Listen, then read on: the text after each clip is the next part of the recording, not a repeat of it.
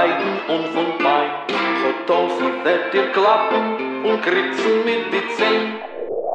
Da klappt der Gloss und Gläsel und nimmt das Weibel und geht mit mir an den Zoller der Fahrt.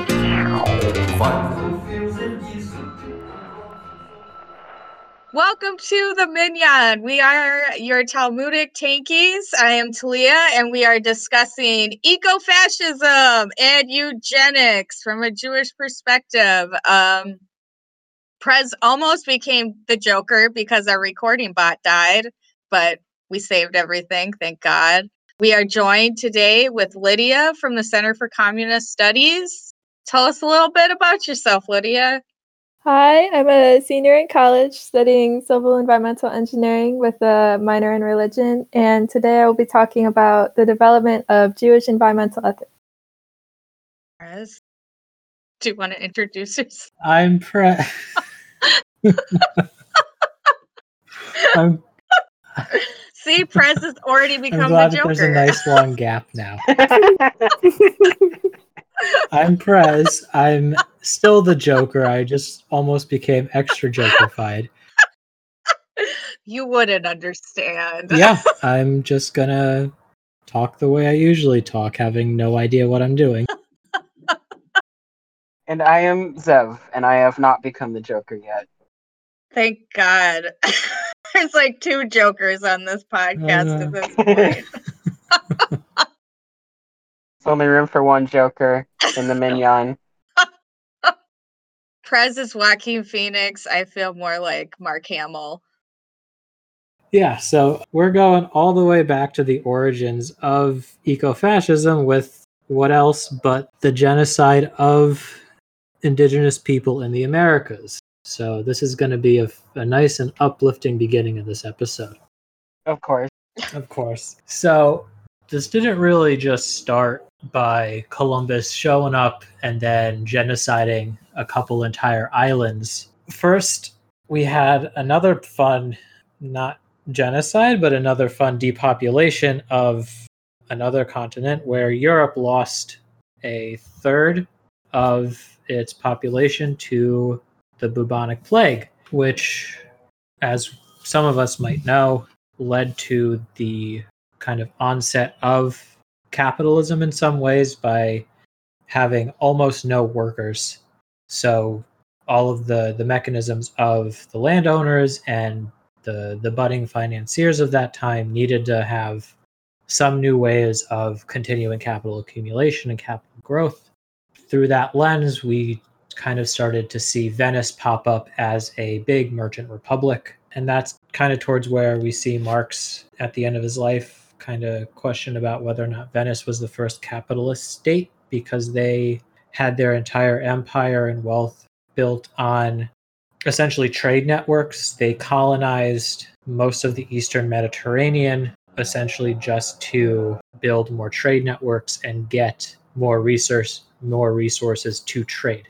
And their main competitor main colonial and imperial competitor uh, Genoa, which is where we'll uh, come back to with Columbus, was a uh, similarly wealthy trading empire where they got all of their land and trade from uh, essentially mercantile Mediterranean networks. But it took a took a pretty significant amount of time for Europe to kind of realize that Venice was the way to go and what Venice actually needed was to constantly expand because most of the most of Italy as it is today is a clusterfuck of political political systems.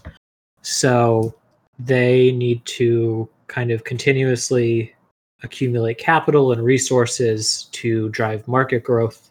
And this is kind of the basics of Marxist analysis that we have today. You need a constant cycle of market growth to drive profit. And uh, to do that, you need more and more resources until we uh, build contradictions and a new crisis, which pushes capital accumulation in another direction that it wasn't already. And then we have resource kind of grabbing in that other way. as this kind of shift away from feudalism and farm working happened throughout Europe, they wanted stuff to trade and essentially didn't have anything because what what resources does Europe really have? The Iberian Peninsula has a couple metals and most of the European continent has some wood and some other things and we kind of have that issue when Europe starts trading with Africa or China or India where they essentially show up to all of these countries and they say we have some cloth and we have some early muskets and no one wants any of that shit because it's kind of crap compared to all of the porcelain and nice silks and all of the actual quality goods that they have. So to to kind of grow out the this new political and economic system we need to just start connecting with the rest of the world. Not quite yet to genocide the entire planet. So we have people like Marco Polo just kind of trying to go everywhere. In the early 1500s, right before we start to trek out to the Americas to see if we could get around to India, we actually make quote unquote first contact with Japan. We make kind of first contact with Korea. We make a lot of contact with the East Asian countries in the Pacific by sea. Previously, the Silk Road was the, the main way to get goods, and that was very expensive. So we were, we were beginning to try and get it ourselves. Then we have probably much more successful traders like Ibn Battuta going almost everywhere around the world but Europe because we didn't have anything. And around that same time, we have someone named Mansa Musa. This isn't really quite relevant, but I, I, think it's still kind of funny. He was might have been the richest man in history because when he went to Mecca and he went to chill out in Egypt afterwards, he had so much gold that he crashed gold prices for about 15, 20 years. How did he get all that money? or how did he get all that gold? He was the king of the the Mal I can never pronounce it right, but the Malian Ma, he was the the Mali Empire. Okay. And they were a super big trading empire in that connected like sub-Saharan Africa with northern Africa. That of course is the perfect location to be a trading empire. Yeah. So he he was uh super super rich. So he he really fucked over the Ottoman Empire at that time. So a lot of these trade networks kind of already existed with the rest of the world. Europe was pretty poor that we never really took part. Like Ibn Battuta went up and down the entire African coast. He went all the way out to fucking Indonesia, never even went up to Europe. The trade networks that Europeans were trying to get access to were untapped, essentially. There's a whole bunch of historical debate about whether or not it was the Crusades, whether or not it was the plague. I don't this isn't the the episode or really the podcast to get into those debates. I also think that it's all of those things combined. But the the long and short of it is that we were trying to get into those trade networks to switch into this new form of economic system. So, as we kind of tried to fit into these trade networks, we realized that we don't actually have any good shit, and it's really hard to get to the the rest of the quote unquote old. That's why we have Columbus's dumbass going into the quote unquote Indies and then labeling everyone there an Indian to get to the spice trade. So we're trying to get direct access and we're trying to get even new trade routes in the old world. And then as we've discovered the quote unquote new world at first by choice and then by force in almost every part of the world. So once we start realizing that no one actually wanted to trade with us and once we started realizing that in Europe itself, we needed resources to grow our own people and our own kings and our own kind of economy. Uh, and that we just happened to find all of this. I'm going to get into this whole concept of new land in a little bit, which is Turtle Island. The, I'm going to be calling it the Americas just because of colloquialisms. So we've find ourselves in the Americas, we find ourselves in Africa and Asia, and even though almost all of the old world was known, they don't really want our stuff. All of the new world was known by the people who lived there. They are not particularly interested in us in terms of what we have to offer in trade. And we also want everything that they have really, really fast. So we decided to build up the colonies as a way to quickly accumulate resources and capital for the the home colonies. So colonies have kind of always been a thing. It's it's not really a new concept. As I said, Venice took colonies, pretty much everyone took colonies for resources historically, and it's always used to guarantee resources and trade because for quite obvious reasons now you own the place that has the things you want. Um, we still do that today. We france and the uk took all of africa and south asia for uh, for different resources. The us has neo colonies for that. Before this new colonial period you had rome and different parts of china and a whole bunch of other things taking and fighting over various parts of whatever continent for whichever region just because they have uh, different areas. Yeah, colonialism isn't exactly uh, a new concept.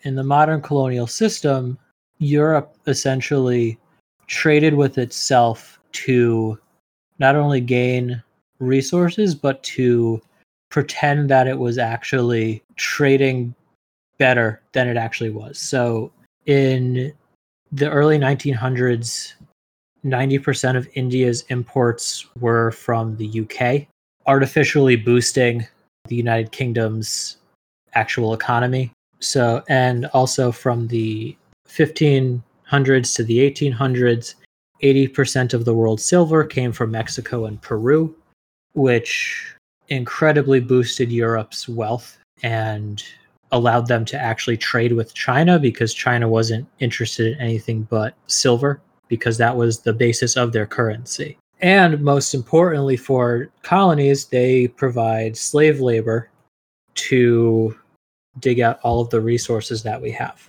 In all of the new colonies that are developing around the world and the new trade networks that are kind of branching out in Africa, West Asia, South Asia, and East Asia by the Europeans, we have Portuguese and Spanish traders kind of going there first because for whatever reason, Spanish and Portuguese traders were kind of at the forefront of going out and trying to s- set up trade networks. They had launched inquisitions in the Iberian Peninsula as the beginnings of capital accumulation there to purge the quote unquote foreign capital holders of their capital holdings and place that capital in an increasingly concentrated center within the uh, Castilian and whatever the hell the Portuguese uh, monarchy name is, uh, within their families and within the uh, ruling elites. And that kind of kicked off the resource grab and capital accumulation and colonial period in Spain, which happened slightly earlier than the rest of Europe. And within that Inquisition, we have the the purging of Muslims, we have the purging of Jews, and we have all of all of that kind of going on. But also when they go to India and Africa and China and Japan, they conduct inquisitions wherever they set up missionaries.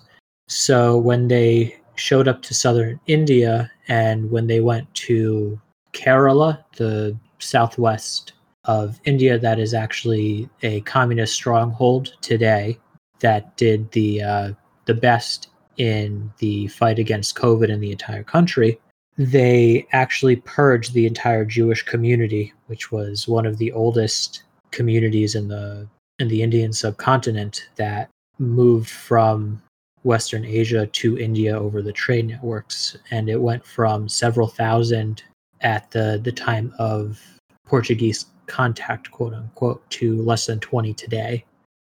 I have a question. Do you know if there are any like remnants of what the Jewish community looked like in India? Like if their practices, like what their practices look like? I don't know the exact practices. I know Okay. that most of the practicing Jews today are in major northern cities in Delhi, Okay. where they kind of moved. Like a lot of them that still kind of lived through all of this moved upwards to, funnily enough, British territory. Mm-hmm. Because even though the British were British were incredibly anti-Semitic, they were, I guess, better than the Spanish and the Portuguese because they Well. didn't. Fuck the Spanish. Yeah. like if we're doing a, a comparison of who did what, this the Spanish and the Portuguese would burn you at the stake for being whatever religion, and the British would just I mean, the British would do the same. yeah, they would do the like same. Like with all that blood libel shit that happened. oh in yeah, Britain. Yeah, but they they didn't. colonizers uh, be colonizing. yeah. Let no, you my, go on. yeah, no, my point. I mean, we could keep talking. My point is that like the British kind of ended that after a certain point in terms of like How? colonial policy. I mean, the Balfour Dec- I'll get into that later, but the Balfour Declaration is like, we don't want Jews in uh, Britain. Give them Palestine. No, no, Uh, I know, but like, fuck the British, fuck the Spanish. All right, let's uh let's start where we stopped. The the Spanish and the Portuguese purged the Jews when they went to Kerala. Um, Yes. There's a big empty synagogue in Kerala that you can go visit if you want, Agreed. where 20 go when they want to go practice, and it it's big enough to house a lot more than that. So it, it's a little it's a little sad. And also, they would also kind of re-educate the the brown people Christians because they weren't practicing the right forms of Christianity, which is also a a nice touch of the Inquisition. The the Japanese also hated Catholics for their freedoms though. And they kind of saw what was going on in India and China with missionaries pulling their shit and being kind of the beginning of the colonial project in those regions where you would have missionaries show up say that they're just going to teach whatever language and bring bring god and his his fiery furnace of of hell and those those mission sites end up just being trading posts to the british and spanish and french and portuguese governor generals and the trading ships and all of that so the Japanese just restricted trade to one island. They banned Catholics and they banned pretty much every other European from kind of being around. There's some argument, though, that trade with Japan and Europe still existed indirectly. So if you wanted, you could go to China and then trade with a Japanese merchant and get your stuff that way. So Japan would eventually be opened up through gunboat by the US in the 1800s, but they kind of kept the Catholics out and then kept the Protestants out to try and hold off the religious backed capital accumulation. And then in the the quote unquote new world side, we have a Mel Gibson apocalypto scenario going on with white people coming on, coming in, and then saving everyone there from themselves. In case that joke is not going over well with you and you haven't seen that movie, you no one's seen that movie here? Who went and saw that movie? Who actually went and saw that movie? Um, no, I think that came out after Passion of the Christ, and everyone's like, Mel Gibson's fucking cuckoo. because I hate myself. That movie's so bad. Why would you choose that? Maybe that's a question for your therapist. God, so I'm just one of those asshole podcasters who's so self-referential. Only they get the joke. okay, so so Mel Gibson Mel Gibson made Apocalypto, and in Apocalypto, all of the Native Americans are murdering each other for no perceptible reason other than they're in, in it for blood sport.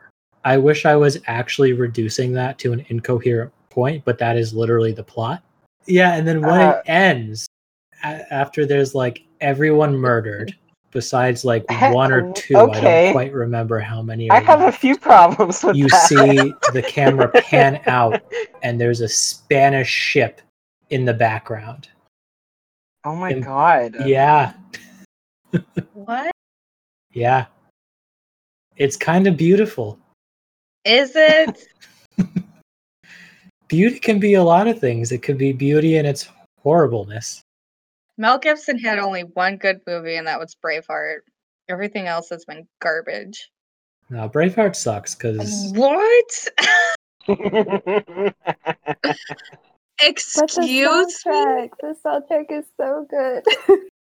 Okay, Prez, we are going to have a discussion about this offline. Continue okay. with your topic, please, before I become even more jokerfied. so, so the opposite of apocalypto happens where white people show up to the americas and they bring pestilence and disease because we don't know how to shower or show up to our houses without rats so wait, wait, wait, wait, wait. What It's Christians, white Christians are like that. Jews are the ones that have been washing and taking care of themselves, which is why they were just killed and had pogroms committed against them during the plague. Let's yeah just let's just keep it clear that the Let's- yes, Christians the- are the, Ju- the jews were persecuted because they were the only ones not dying Yeah. Yeah. and they thought it was some sort of magic. It's like, no, we just know our shit. We're not crust punks. Un- unlike you unlike you people we know actually how to take care of ourselves Yeah. okay, just want to get that out there. Continue. yeah so so the white people show up notably one of the first pe- some of the first people to show up were spanish jews i forget the dude's name he was like a colonial administrator for the spanish but i'm getting away from myself so we show up we get like a couple trade trading networks going within the first couple cities that we try and pillage and colonize and destroy.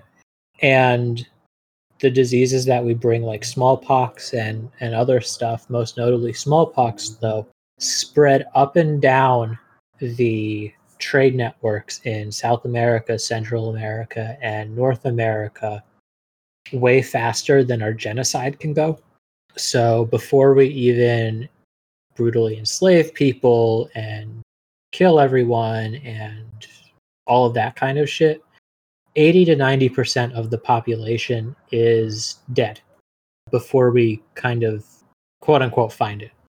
So there were an estimated 115 million people before contact in the both American cont- continents total.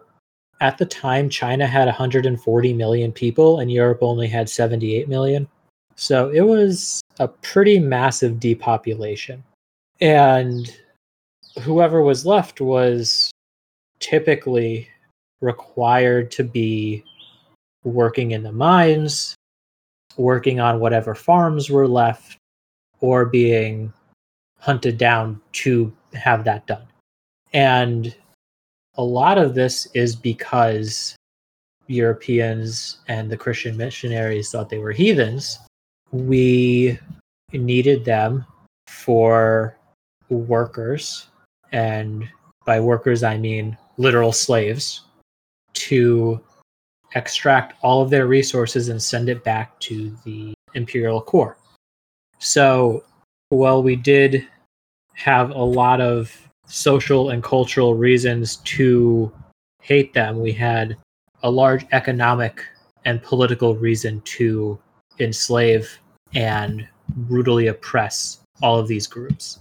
And that's kind of why we still see today all of these kind of systematic oppressions and throughout the last several hundred years, all of these kind of systematic enslavements and things like phrenology and a whole bunch of other things trying to kind of justify putting different people in different jobs and mining careers and quote unquote careers, mining slave positions and all of this other stuff, and banning different types of miscegenation and who can s- stand up to disease and why. Yeah, we'll we'll talk about a lot of that stuff later. So, after everyone's dead and we're trying to move all of these resources out, we kind of need to figure out a reason why. If you show up to a huge piece of land that you had no idea about, and every other area you've been to is populated. And there are a lot of empty cities or depopulated cities or kind of empty kind of empty fields there's some kind of cultural and intellectual hoops you have to jump through to why this happened to justify that it wasn't you that did it. So a lot of the early Christian missionaries who were there with the Spanish actually did document that the farmland is empty. Uh, they didn't really quite say why, but they were still writing down that it looked like there was farmland that was used and is no longer used. There wasn't quite a mention of whether or not all the people there were murdered in war, or if they were in an area that was just enslaved, or if it seemed like everyone had just died of a plague. But we could see the beginnings of what the hell is going on? Why is all area empty? Kind of quote unquote. So, in addition to this need of trying to justify why it's all gone, and if you show up there and now everyone's gone, you you kind of in the back of your head know, culturally, individually, and politically, you need to figure out how to still extract those resources. Do you enslave everyone?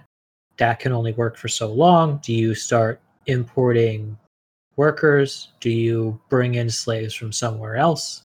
And we see a combination of all those all of those things happen based on the country that is doing the colonizing. So the UK likes to do a mixture of importing slaves and importing colonists. Spain really liked enslaving everyone and then importing what they needed to to make up the difference. And then France was really, really big on just bringing in all the slaves they needed. So in the old world, you pretty much have everyone there to do the work. You have the colonies, the colonies and the, the colonized and the traders who are there.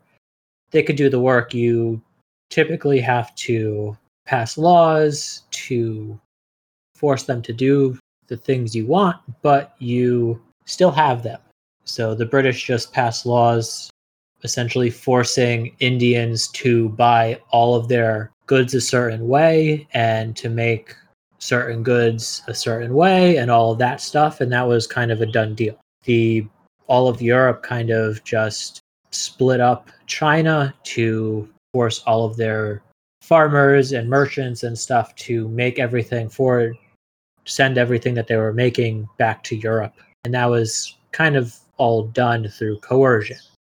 Back in the Americas, you kind of needed to build everything that you wanted there when you weren't extracting it. So even though you were having kind of a skeleton crew of a government because you were just setting up what you needed to to ship everything out, you still had budding colonies in the Americas, like what turns into the United States, what eventually becomes Brazil, and some other other colonies like uh, like Haiti that start to develop kind of a more centralized government based on the products that they're making to kind of centralize the the capital accumulation and the resources that they're kind of gathering and send it out in a coordinated manner. The the benefit of this is that in this kind of new world scenario, these governments can also deal with the unstable political situations that are kind of developing post apocalypse because no one really likes being genocided. And if an entire area and an entire continent and entire two continents lose 80 to 90% of the population, whatever political and nation, whatever political factions exist and whatever nations exist, are they're not exactly going to have a good time. So the solidification of these new kind of colonial governments make dealing with those quote unquote instabilities easier to allow for this capital accumulation to keep going.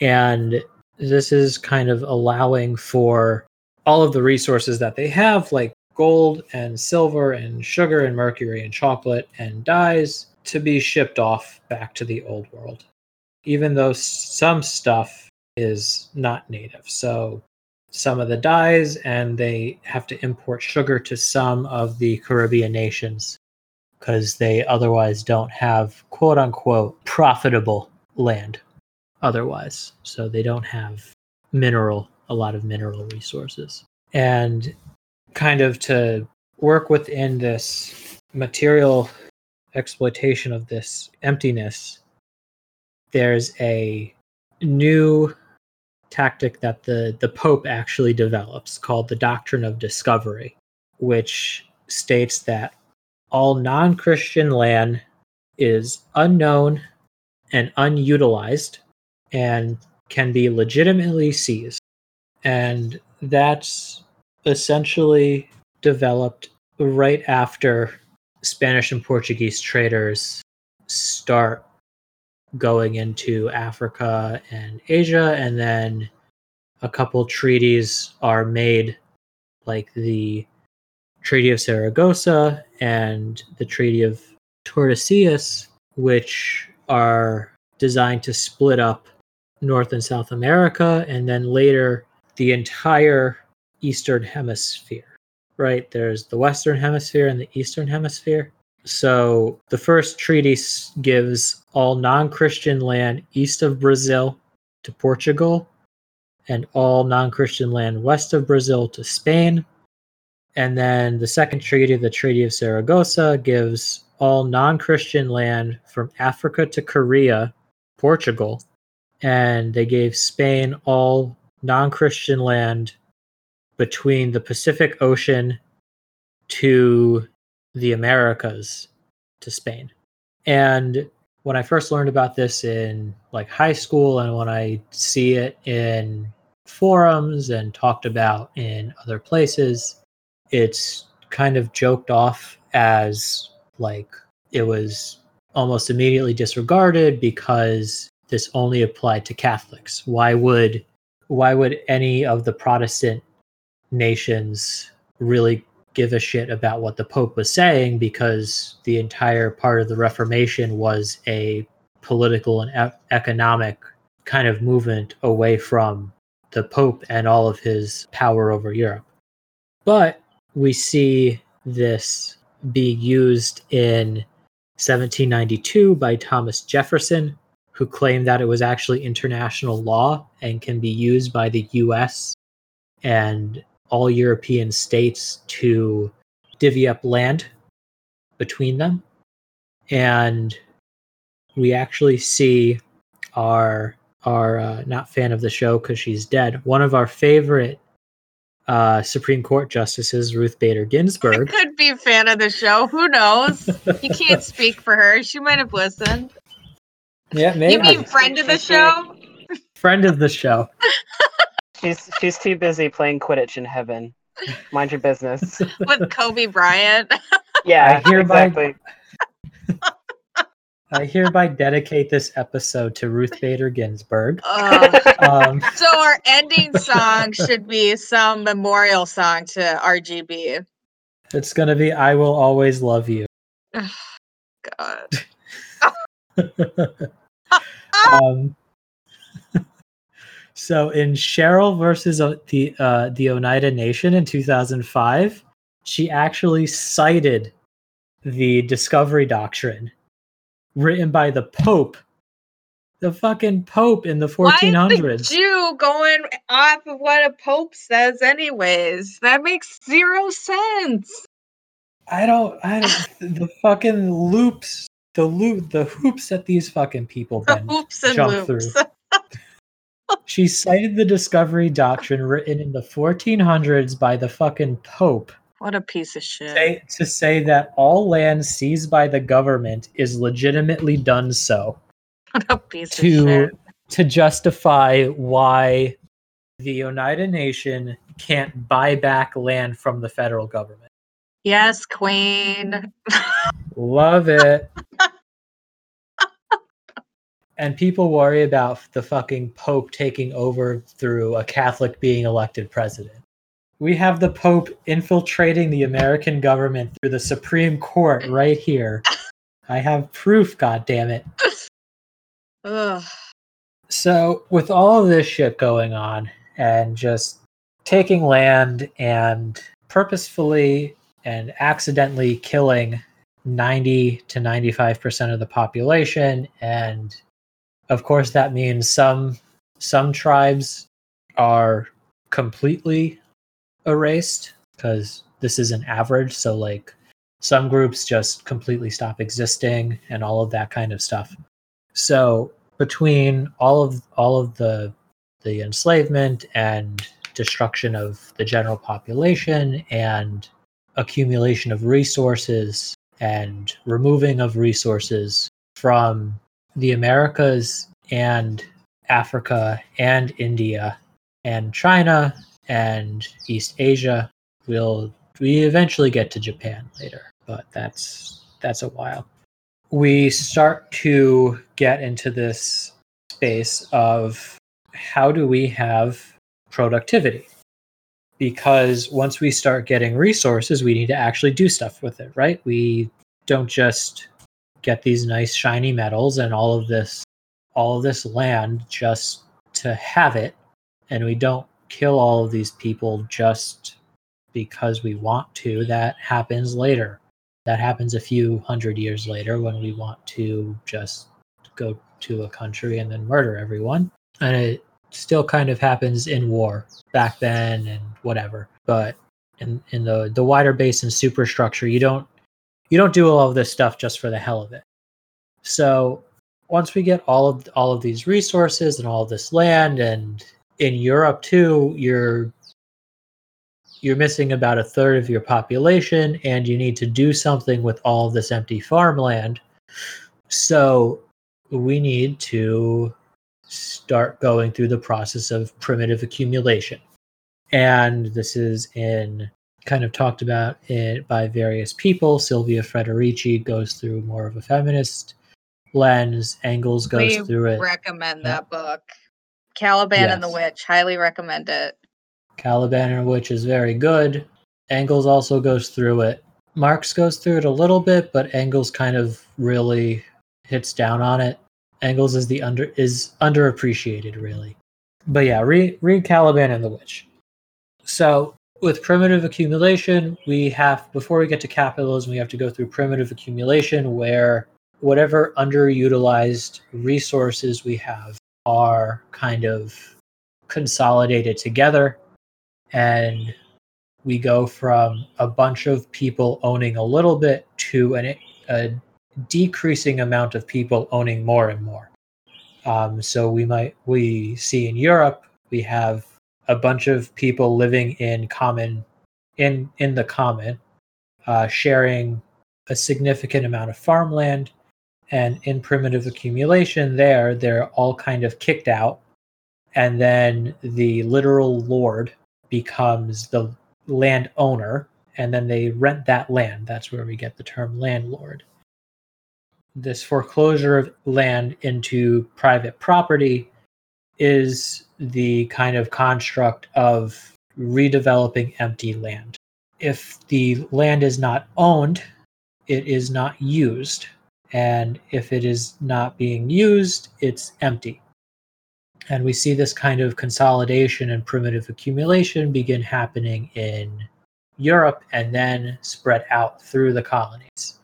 So when we see different groups of people not use ownership the same way that we do, or there's just no people left to own the land, we think that it's being underutilized or it's up for grabs to be owned. And in both cases, it's like the Pope said all that land is unknown and unutilized, and it is legitimate to be grabbed by Europeans. So any of this empty land then is kind of unproductive in its no ownership because if no one owns it, you can't work it. If you don't have a title and a deed, what happens today? You can't just set up a factory and you or you can't set up a farm. You can't just show up to an empty plot of land and start working on it because you don't know if anyone else owns it and you don't know if the town owns it and all of that stuff. So you need to go through the quote unquote right processes to get that capital. And that begins applying to mines and rivers and streams and all of this stuff that used to be held in common which it just so happened was at the beginning of colonialism held by the state and then slowly divvied out to colonial governors and a lot of the major people who were working in the colonial regime. And within this kind of beginning of the market and its accumulation of capital and resources within this marketplace, we begin having a construction of literal capitalism. So this is about when in this late 1600s, early to mid 1700s, we begin getting the pre Adam Smith, pre capitalist philosophies. And then we get to Adam Smith and his capitalism, where we get the written down, fully realized ideologies that capital accumulation is actually needed for market growth. You can't just show up and work a piece of land perpetually as farmers in a kind of zero growth model for the good of society, like it was during feudalism and like it was in most of the world before Europeans started colonizing the real way to grow the economy was to accumulate as much resources and capital as you can and then essentially sell it in whatever way you could. And this requires, as we've kind of picked up by Marx, I'm not really going to go through his his kind of rendition of capitalism, but we kind of need as much cooperation between the state and the ruling class and the least amount of pay and working conditions for workers and under literal colonialism, this is literal slavery. And for the non enslaved colonists, it's as horrible conditions as possible, which led in, in the 1800s to the workers' movements and the unions and stuff that we uh, are seeing today. So, as, as we're going through the primitive accumulation and the redefinition of emptiness into anything that's not really being owned, we have this redefinition of a person into really someone who survived and went through primitive accumulation. So we have essentially Christians and Northern Europeans because, as I kind of mentioned earlier, in the Iberian Peninsula, we have Jews and Muslims and other religious minorities be kicked out and murdered and deprived of all of their capital holdings and property under what is essentially primitive accumulation under the Inquisition to place all of all of these resources and capital under the crown and the state, which then ended up funding the conquests of or the initial exploration of the Americas. So after that, then we have primitive accumulation happening in Northern Europe, and then it's slowly spreading into slowly spreading east into like Italy, although very slowly in Italy, and then it also spread in Germany, and then over over time. So as primitive accumulation went on, you have people who survived becoming a, people who can participate in the market which is where we see people who are dehumanized being even today disabled people people who have historically been part of the groups that have been subjected to slavery and genocide or colonization where we see them as colonial subjects.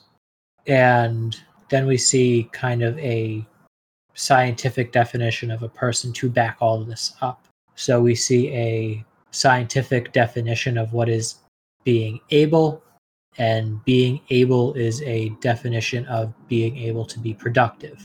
And being a person from a real people in in the the wider general sense is being from a people who are sufficiently developed so then we have this the the racial hierarchy that developed very quickly with the blood quantum and then eventually phrenology and then it became a, a whole thing. So we have the most productive societies that were the the most colonial. I don't know why the spanish and the portuguese were never quite considered white because they were one of the first people to colonize but the spanish the the english and the french and like the Scandinavians and then eventually the Germans, even though the Germans were were a little late to the whiteness party.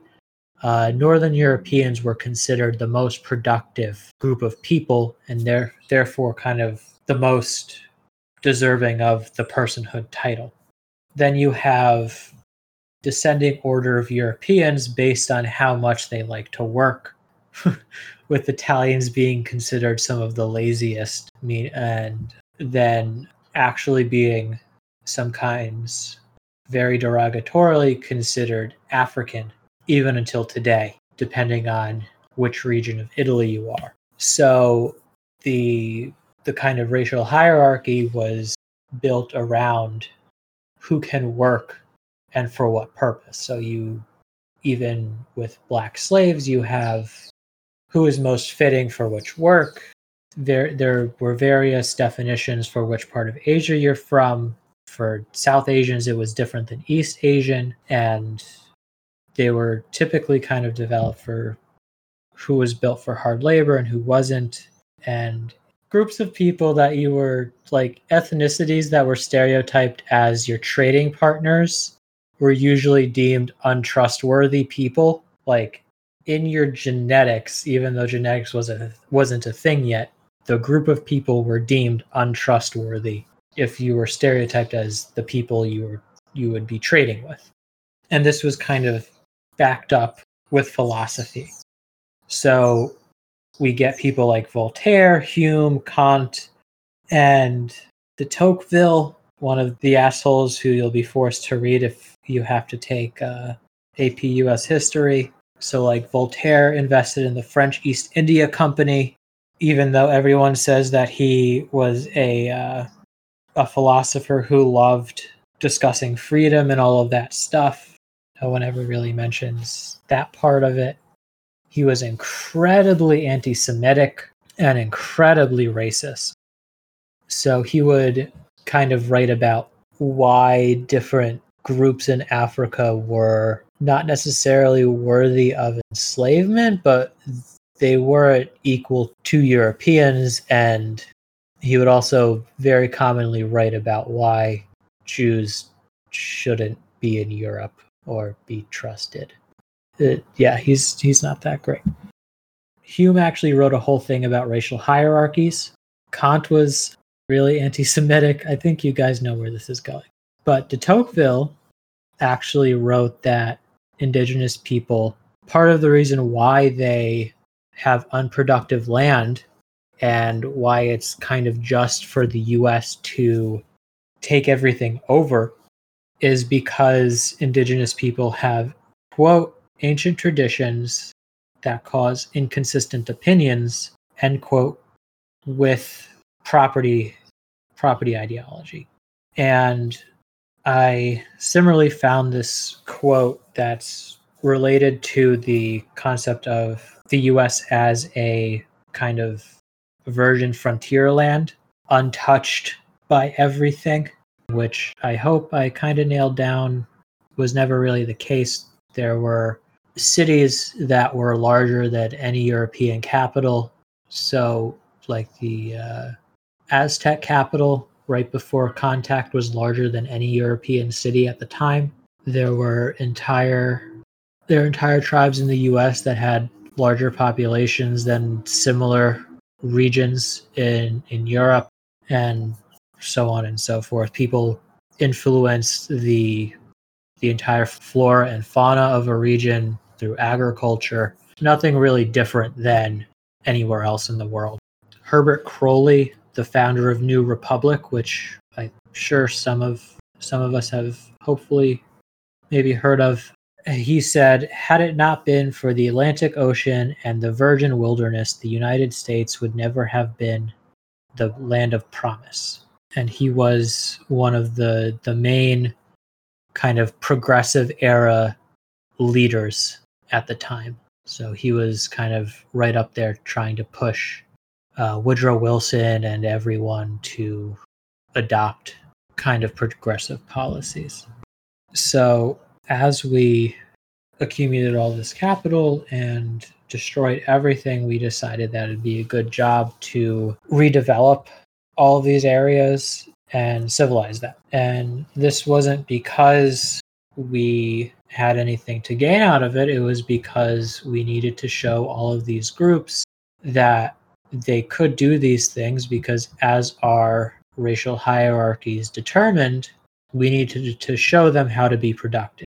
So we quote unquote gifted them gifted them railroads. It had nothing to do with the fact that all the railroads accidentally ran from the mines that we owned to the ports that we also owned and also just somehow made no stops between the villages. But it, it was our gift to them.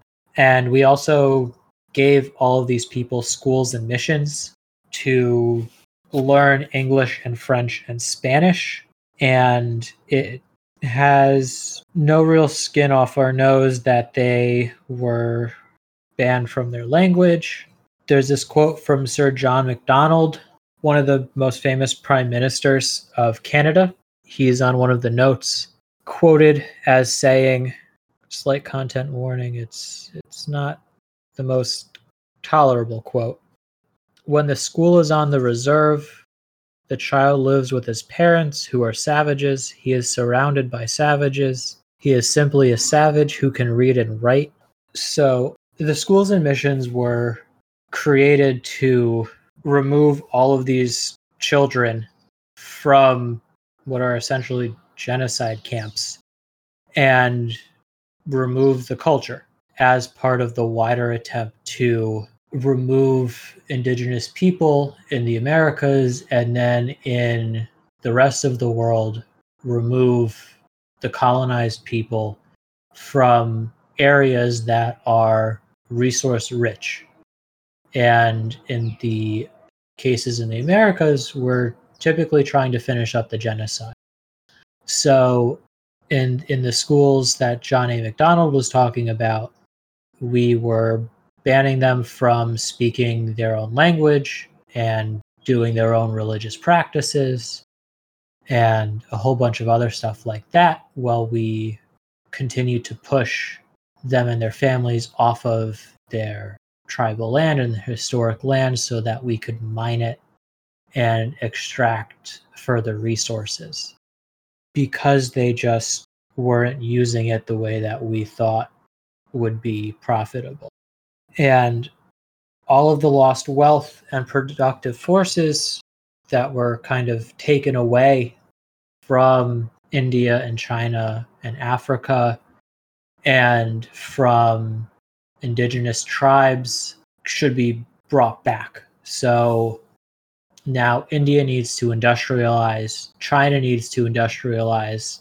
We need to raise indigenous people out of poverty, but it's not because of colonialism and the pillaging of these regions or from the cultural genocide that kept people from really joining whatever system or from continuing to, to work their land and then staying in the economy that way.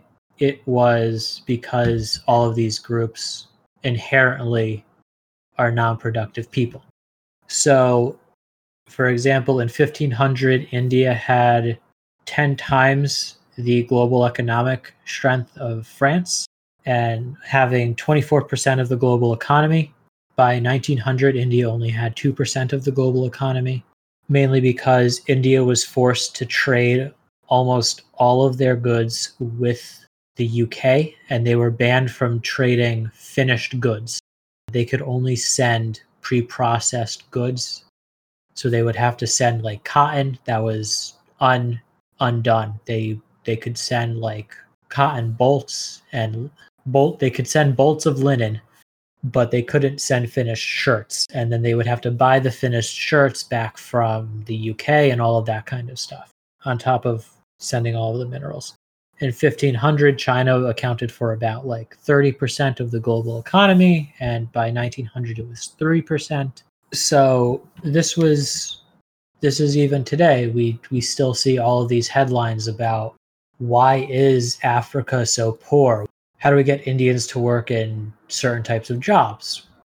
How do we uh, do all of this kind of stuff in every different type of population and it's kind of just implying that all of these groups are good at a specific type of thing and we have to train them to essentially do something else out of their inherent goodness out of our inherent goodness and their inherent ability to do one thing at a time.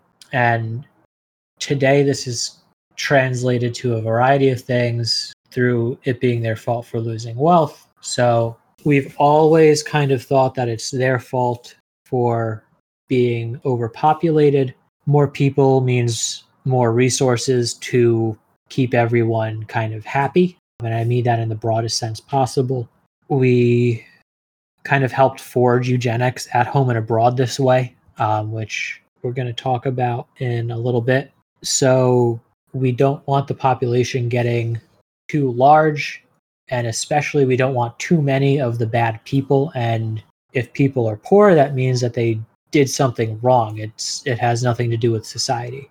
And this actually kind of helped forge a few different policies globally. Originally developed in Europe with eugenics, European eugenicists, who we now call population scientists, that are hired by Bill Gates and the UN and all of these these assholes. They're called population scientists. Yeah. Ugh. Yeah. It's disgusting. Oh, I hate it. Fuck Bill Gates. AOC actually worked for a uh, a Bill Oh, Gates yeah. funded. Yeah, Yeah. this piece of shit. Shit. It's it, it population scientists and population health.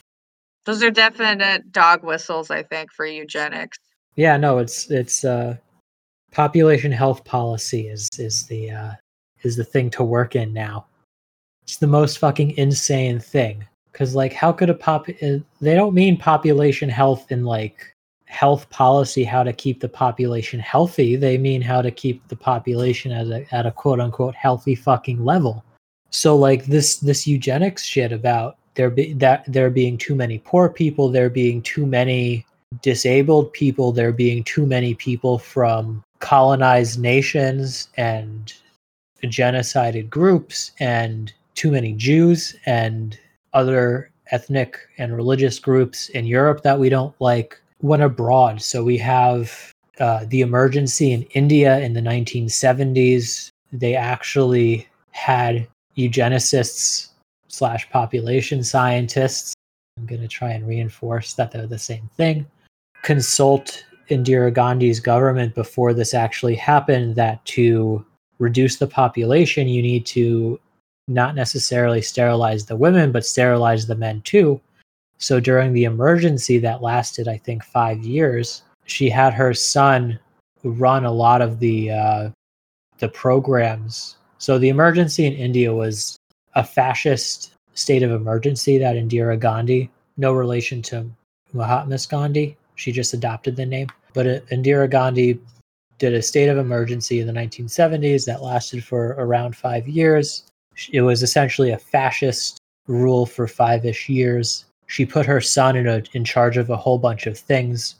Right before that, she consulted with a, with a bunch of eugenicists. Now we call them population scientists. Those eugenicists told her that to keep the population quote unquote healthy, meaning that to keep the economy growing um, and to keep the GDP growing and per capita GDP rising, we need to reduce the population. And the best way to do that is to have sterilization campaigns. And when people didn't willingly sterilize during the emergency, her son instituted a policy of just picking up men in a van uh, when they were walking around. And then we also have the much hated in the West one child policy run by China was actually developed by consultation with the West. This isn't necessarily to call it eugenicist, but the, the concept that the world is going to end if you have too much of a population because there just straight up is not going to be enough resources is from Western eugenicists. Under Mao, China was thinking that we should just have family planning and all that stuff. And then after meeting with all of these Europeans, they got really worried about how we're all going to starve to death if uh, we don't get our, our uh, population under control. So then they instituted the one child policy, which is way better than any European conception of it because they actually exclude historically oppressed minorities and ethnicities and religious groups from the one child policy. So you have like farmers and you have Tibetans and you have people in uh, and you even have like Uyghurs who are completely excluded from the one child policy can have as many kids as they want. There was also kind of this conception that all of these colonized people were deserved to lose all of their wealth and resources because they were easily beaten. It's this whole kind of guns, germs, and steel argument that if you kind of wanted to keep your shit, you should have defended it. And we still kind of see that today. I mean, we that's that's when that book came out, but it's it's this this war mentality of to keep our resources, we need to have this bigger military and to still constantly expand through military conquest. So this is why we keep invading different areas. This is why we're now funding the color revolution in in Xinjiang and this is why we even set up the state of Israel to help get a beachhead in the Middle East to uh, have secure, to help keep resources secure.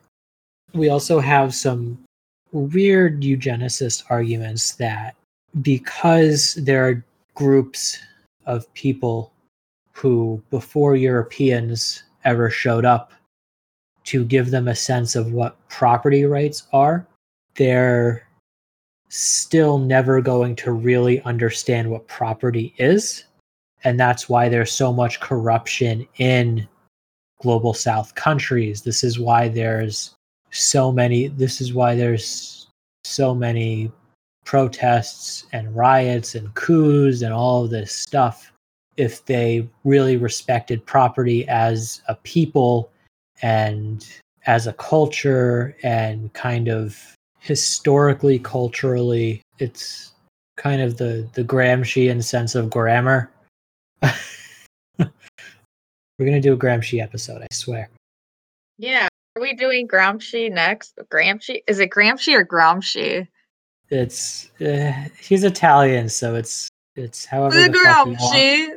yeah exactly but so like the long historical narrative that goes beyond the last couple governments like a deep cultural respect of property if this existed then they never would have lost so much wealth and they would have been building their wealth up so much faster and they're really just kind of difficult to administer a lot of Europe, aside from like the US and Canada and Australia, most colonizer countries are tiny. It's very easy to democratically democratically rule them and enforce property. We can bend over backwards to justify why Australia functions, although I would still argue that Australia is a non-functioning government. And so this is why you have shit like India is the biggest democracy. Like people point out that India is the biggest democracy in the world as if they're awestruck that it that it can function. And no one seems to like kind of point out that all of the borders were developed by by the colonial powers and why all of these just horrible government structures exist that make parliamentary democracy almost inoperable because it's all based on their colonizer government and no one actually wants to use that system because that system almost never works. And so like all of these reasons justify post hoc why we took all of this land by laying onto the cultural and uh, by developing a kind of cultural language as to why these different groups of people deserve to be colonized and why they even did get colonized and who these groups of people even are and that kind of brings us into eugenics more more concretely Thank you, Prez. All right, is it my turn? It is. All right. yes So, my section is about the evolution of eugenics a little bit in the United States, mostly, and I'm going to be relating the racial science behind it and uh, as it relates to the development of Zionism. And so, this first section I'm going to be reading from a few excerpts from a paper called Eugenic Nation by Alexandra Minna Stern. And it mostly talks about these sections talk about the development of eugenics in California specifically, because it kind of encapsulates how racial science coincided with the expansion of the United States into the West. All right, so California, birth of eugenics and ideas of degeneracy. And this first section is from Eugenic Nation. If there was one word to which reformers gravitated to express their predicament, it was degeneration. A concern with degeneration was sparked in part by Darwinism and monogenesis, which posited that humans were much closer to animals, specifically primates, than suggested by polygenesis. Not only was reversion to a more primitive state possible according to the hierarchies formulated by physical anthropologists, it was already embodied by types further down on the evolutionary ladder. The turn of the 20th century was the heyday of racial taxonomies that placed whites and Europeans at the apex of civilization, blacks and Africans on the bottom rungs, and nearly everyone else in the suboptimal middle position of hybridity and mongrelization. In the United States, the solidification of these racial hierarchies was integral to the entrenchment of Jim Crow segregation after Reconstruction and the rise of xenophobia and anti Asian discrimination. And it helped to rationalize colonial ventures in Latin America and the Pacific. Furthermore, doctrines of racial decline coincided with the advent of modern contraception and fertility drops in parts of Western Europe and the United States, each of which prompted some reformers to worry that the flagging birth rate of the fit was being outpaced by the rampant propagation of the unfit.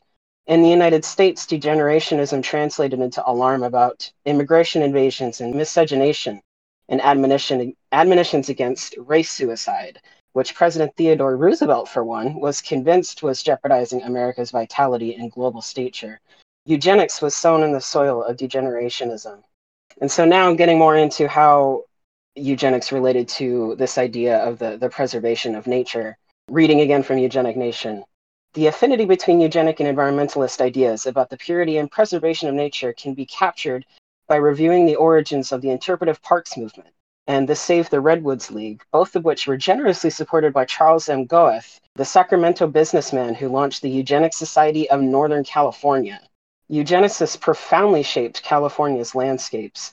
Their approaches to the environment encompass the entire spectrum, from preservationists fiercely intent on forever insulating the wonders of nature from intrusion, to parks and recreation enthusiasts who wanted to build roads, lookouts, and concessions to make the outdoors more accessible, if not commercially profitable. What unites them is the extent to which they comprehended California's biota and topography through a framework of selective breeding, one in which specific species and organisms were elevated, chosen, and revered over others. In a more general sense, they viewed exposure to nature as a method of containing the worst and actualizing the best of humans' evolutionary and hereditary predispositions, Almost always, their vision at once mirrored and extended into the world of plants and animals, the Pacific West's brand of nativism and racial exclusion. California eugenicists interwove hereditarian and evolutionary tenets and motifs into the narratives they crafted about the Pacific West and Westward Empire as the crucible of the American nation. As part of the rush of Euro- European American settlers who sought to order and appropriate post colonial California, eugenicists fabricated origin stories about the exceptionalism of the West. They frequently invoke the trope of the Garden of Eden, now being harvested anew by a superior class of colonists. In a complementary fashion, eugenicists also conceived of the West as a savage frontier, where men afflicted by the deleterious effects of urbanization and industrialization could be restored through mountaineering, bareback riding, and communing with the primeval forest. At the turn of the 20th century, this was often tied to fantasies of a tribe of white supermen marching westward to the ocean carrying the banner of civilization. Joseph P. Widney, a Los Angeles physician, propounded by the Aryanization of the entirety of the Pacific coast, and for Teddy Roosevelt staving off race suicide involved remasculinizing and toughening up the country's flaccid men in the Badlands and borderlands. Commonly, these narratives about winning the West or the conquest of a continent trace the forging of the American Republic back thousands of years, from the dawn of Homo sapiens to the gradual global dominance of Nordics, and finally to the dire urgency of ensuring the perpetuation of pioneer stock. Since the late 19th century, efforts at preservation and conservation have been based primarily on the idea that nature must remain unimpaired by human interference. The concept of pristine wilderness was part of the ideology of settlement and conquest that European Americans brought to the American West. Even though Native Americans had interacted for centuries with the Western landscape, burning controlled fires, for instance, to ensure the longevity of mature oak trees, many European Americans insisted that what eventually became Yosemite and Big Basin were unspoiled territories that they alone had discovered and were compelled to defend, at times with army scouts. The origin stories incorporated broad themes of the rational exploitation of land, soil, and natural resources in pursuit of a Pacific paradise. More often than not, these narratives of racial regeneration countenanced white supremacy. Whether taking the neo Lamarckian or Mendelian route, California eugenicists penned narratives that touted the region's superior species and biological versatility, the protection of ancient wilderness, and the rationally managed utilization of the soil. More often than not, this revolved explicitly around celebration of the cultural and scientific conquest of the West by the fabled races of the Anglo Saxons and Nordics, and condemnation of the inferior stock of immigrants, especially Mexicans. By writing evocatively and extensively about geology, vegetation, plant breeding, and redwoods, and heralding their privileged place in California's landscapes, eugenicists naturalized notions of racial difference and interlaced another thread into the mythology of the Pacific West as Garden of Eden and the frontier of American opportunity. So basically, kind of sum up what I just read. As ideas of evolution were popularized, there, a fear emerged that was if species and societies can evolve over time and humans are merely animals, does that mean humans can revert to a primitive state? And in response, ideas of a biological race and the hygiene of races starts to flourish. This coincides with myths created by historical revisionism, ideas of virgin land and expansionism, with white people as saviors or victors of the land. This colonial line of reasoning is further reinforced through eugenics based racism towards colonized people, that we are surplus, a burden on the government, and unmotivated. Transitions.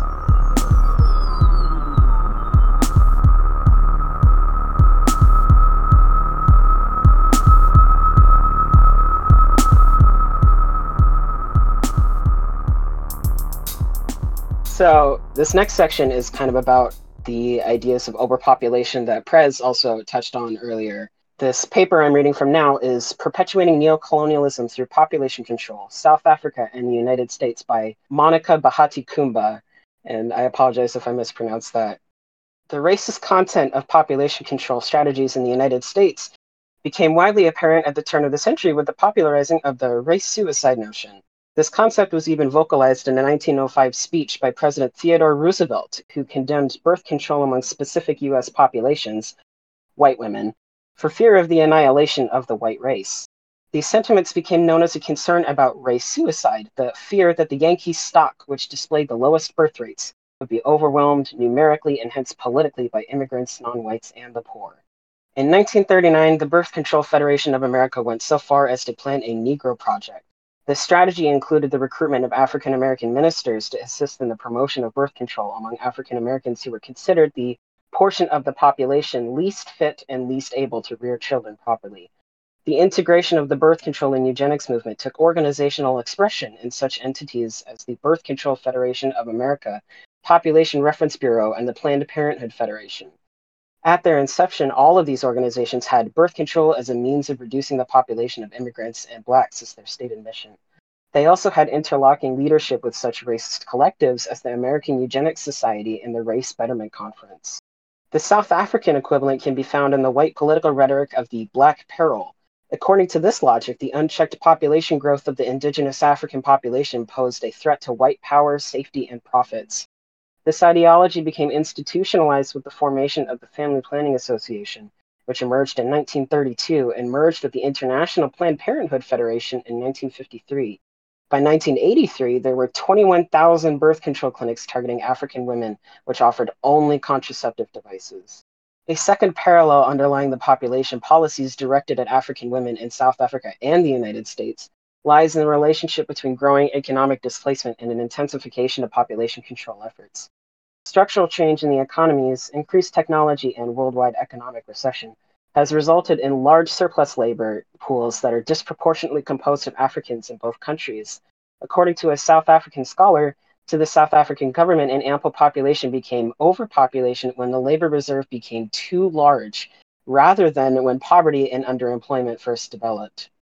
Likewise, coercive birth control tactics that largely affect African American women have intensified in concert with growing unemployment and rising poverty in the United States. For instance, mandatory birth control associated with criminal convictions and welfare transfer payment receipts emerged in 1992, a year of record high unemployment and poverty among African Americans. Instead of altering the underlying sources of the problems, the official position has been to alter the African population itself. And now I'm going to jump back to Eugenic Nation for another excerpt.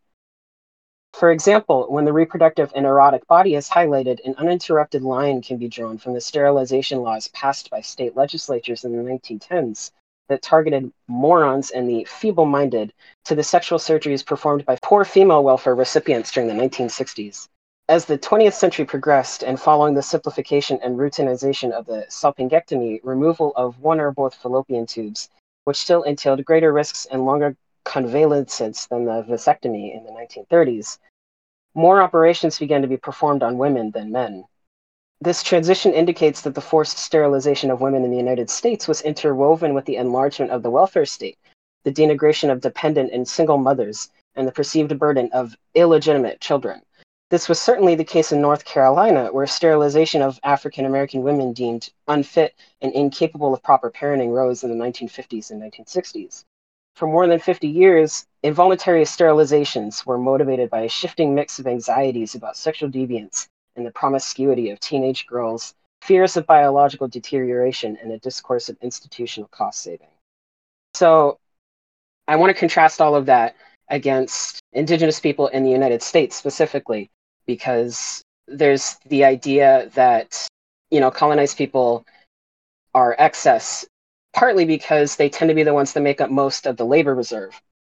And so it reinforces eugenic racial science of like these people are are inherently inferior, they aren't as productive, they aren't as smart and that then influences it influences these ideas of like needing to save money by spreading myths about like welfare queens and like one way that this manifests is that indigenous water and land defenders are frequently cast as lazy and jobless. I found a specific article from Al Jazeera. Uh, it quotes a specific land defender. The article says Meanwhile, just over 500 kilometers east in the prairie city of Saskatoon, Saskatchewan, Erica Violet Lee is taking a break after several days of overseeing a rail blockade set up there. She is a community organizer and a graduate of the social justice program at the University of Toronto. She is also a member of the Thunderchild First Nation and supports the Wet'suwet'en hereditary chiefs. And for context, this was when, uh, you know, this is in the context of the, the rail blockades that many Indigenous people across Canada were putting up in solidarity with the pipeline that was being put through in the Wet'suwet'en territory in British Columbia. Lee says that she and others participating in the blockade were subjected to threats from a group of counter protesters. They were yelling at us, saying racial slurs like Indians, lazy, and assumed none of us had jobs, she says. It was hard not to talk back. We were we are out to defend future generations. We weren't doing anything illegal. Since the beginning of colonization, anthropologists have been saying that we were simple peoples and needed enlightenment through the white man. So it goes that we are unfit for our land. We merely exist on it instead of being in complex relation with it. And white people steal it to develop it in their superior ways, even in the context of parks and conservation areas, which preserves land primarily for recreational or scientific use.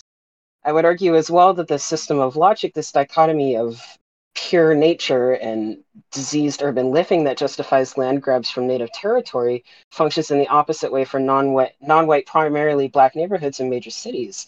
As explicit and implicit forms of segregation force poor black people and other people of color into particular areas, pollution and ecological destruction is outsourced to these areas, or the people themselves are pushed into polluted areas as part of a self sustaining rhetoric, uh, dialectic, that Black people tend to be consigned to poorer living conditions through capitalist white supremacy.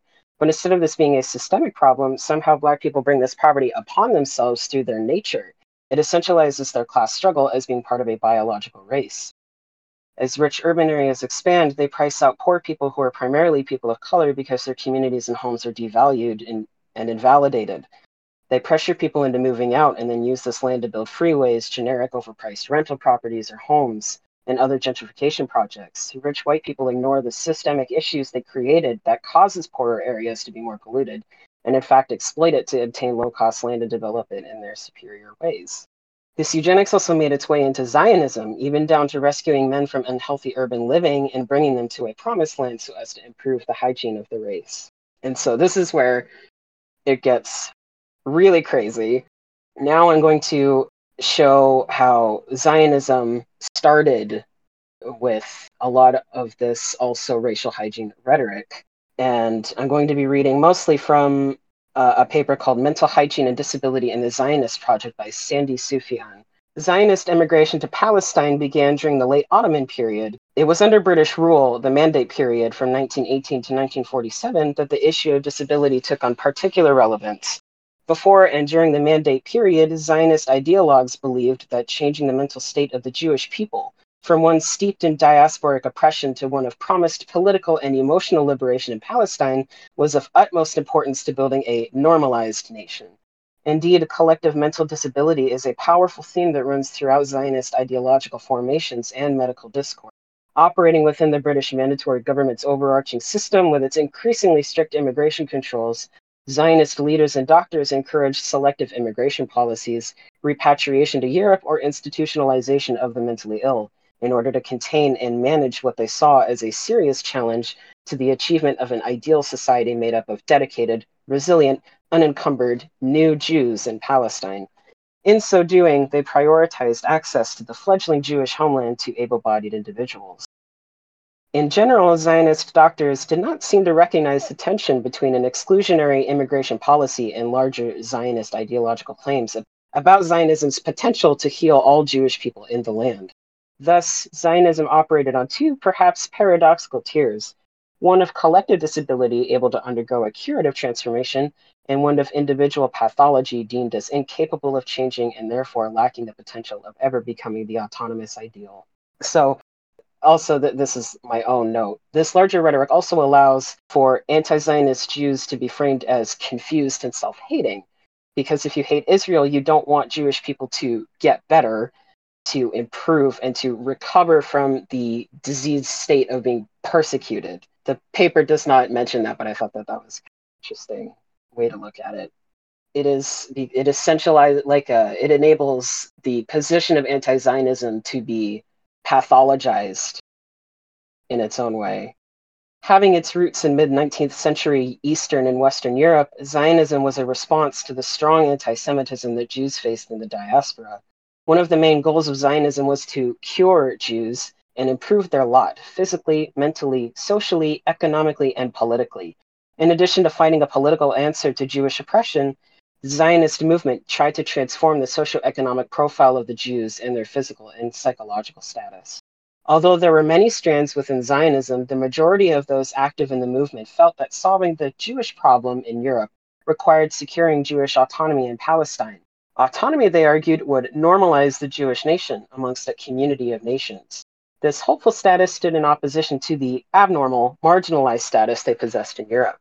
The associated understanding of normalization, either explicit or implicit, was that the Jewish people in its present situation suffered from anomaly at best, and at worst from a condition that was altogether pathological. It ultimately extended to include attributes of mentality, namely emotional characteristics and psychological dispositions purportedly common among Jews as individuals and in Jewish society as a whole. Framing the Jewish problem as one about normalcy created the issue of difference and disability by inferring the modern idea of a deviation from the norm. Debates about the physical and mental quality of Jews in the diaspora, as well as its transformative ideal Zionist counterpart, were deeply influenced by late 19th century European medical discourses of social Darwinism, eugenics, degeneration, deviance, and racial hygiene. You might recognize a few of those terms. Jewish racial science developed within the academic study of Judaism, the Wissenschaft des Judentums. Jewish doctors and scientists in the diaspora used Gentile consumption to refute contained their ancient distinct racial identity and that their regrouping as a nation in their homeland would have profound eugenic consequences, primarily halting the degeneration they fell prey to because of the conditions imposed on them in the past Anti Semites argued that Jews, being a largely urban race, had no roots in the land. Their economic profile made them subsequently shamed and shamed and ashamed, and they were destined to remain that way. Their status was unchangeable. In this rhetoric, the conception of the Jews' physically and mentally afflicted individual bodies was symbolic of national moral disorder.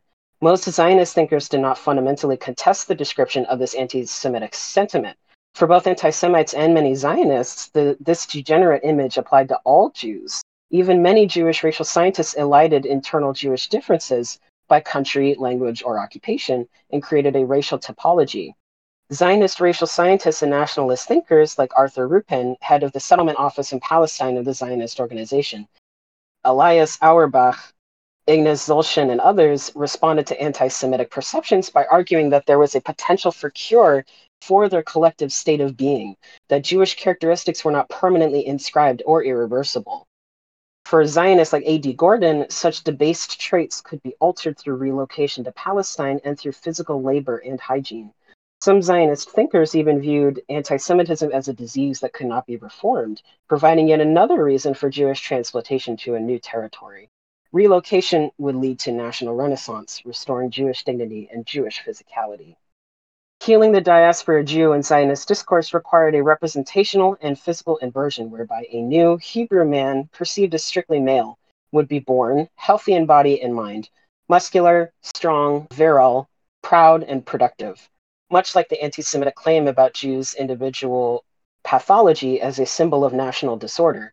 In Zionist ideology, creating an individual new Jewish body and mind signified creating a new, healthy Jewish nation. The vision of a new Hebrew man is widely attributed to Max Nordau, one of Theodor Herzl's, the father of political Zionism, uh, one of his closest associates, and a neurologist by profession. In 1898, Nordau called for the reformation of Jewish bodies through the creation of a nation of muscle Jews. Nordau asserted that diaspora Jews could overcome their hereditary nervous state by becoming physically and athletically fit. His views greatly impacted subsequent labor Zionist efforts to reform the Jewish body. Ideas of rehabilitating the Jew formed the basis of Zionist health programs in Palestine, including those of mental hygiene. Public health programs were seen as central to curing the Jews of their assumed collective pathology. These programs sought to prevent infectious disease morbidity, address uh, psychological stresses, and promote physical exercise and agricultural labor. As one member of the Social Service Department of the Vaad Leumi General Council wrote of its mission in 1936, the life of the Jewish people in Palestine is to be shaped by redemption of the soil through united communal effort and liberation of the people through mutual help in the communal striving for the realization of the ideal. So, Zionism frames the diaspora as unhealthy, degenerative, and the state of Israel as pure and ideal. It is a hopeless solution to anti Semitism because not only is it a colonial genocidal project, but it also identifies anti Semitism as the fault of Jews being in diaspora and not a systemic problem compelled by class conflict. It identifies anti Semitism as being innate to existing as a Jew rather than a systemic problem that can be combated in the places we already live. This also means that by its nature, Zionism perpetuates anti Semitism by positioning diaspora Jews as fundamentally unhealthy. Zionism did not contest this anti Semitic sentiment, rather, it legitimized it by admitting Jewish diversity and implicitly accepting that the diaspora is a diseased state, inheriting the tradition of European racial and disability science to do so, and arguing the cure for this disease state was relocation to Palestine. It denies the vast diversity of the diaspora and creates a white, physically and mentally abled male ideal. We are imposing anti Semitism and white supremacy on ourselves. And that is, you know, that is exactly parallel with the idea of Pacific West expansionism, these ideas of rescuing men from unhealthy urban living and bringing them to, to new quote unquote virgin land and that they could just fuck off and develop and do whatever.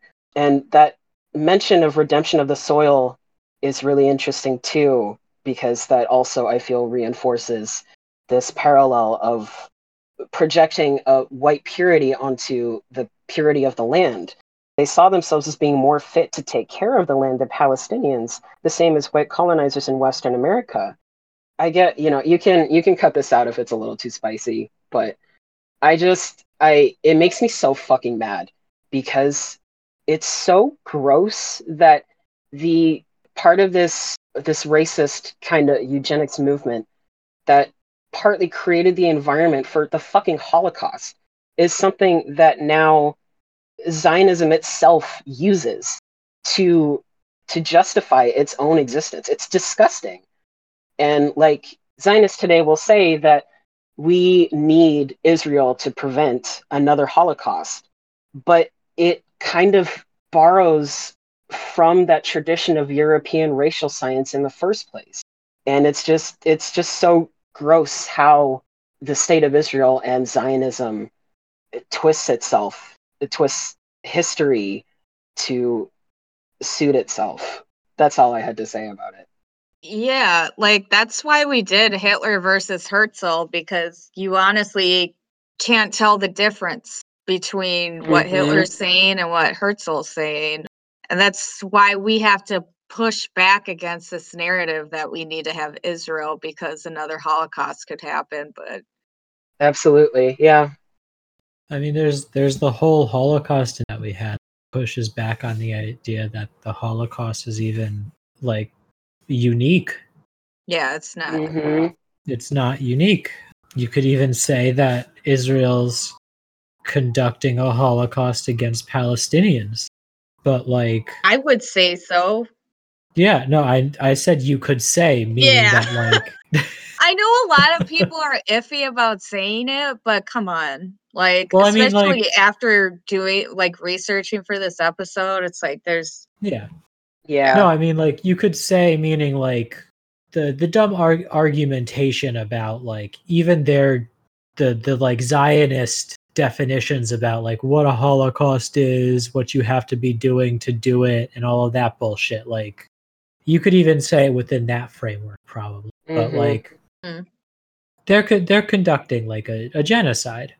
But Yeah. like e- even getting back to the idea of what Zev and I have been kind of going on about like rede- going into a a uh, either untouched or improperly touched land and developing it like there's there's that whole weird fucking make the desert bloom shit yeah, I'm gonna be um, talking that about that that. Israelis talk about like what Yeah. the fuck I'll, I'll be So- getting into that. yeah no I, I know Don't you will thunder. but just like as a little teaser like god fucking damn it they know they they do this shit they they use environmental eugenics and they use actual eugenics to talk about why palestinians don't deserve land and why they don't deserve to not be bombed and all of this shit and just fuck them god damn it yeah, fuck Zionism. it's the worst. uh, Lydia, now you get to talk. I'm really excited about this. Yay. I think we'll all be learning a lot. Let's get to it. Awesome, awesome. I'm excited too. okay, cool. So, I will be talking about the development of Jewish environmental ethics. And this set of ethics originated within the rabbinic midrashic tradition circa 70 CE to 700 CE.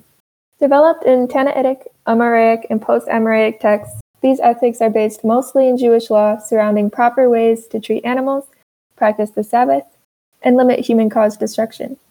A focal point is the concept of balance between nature and human.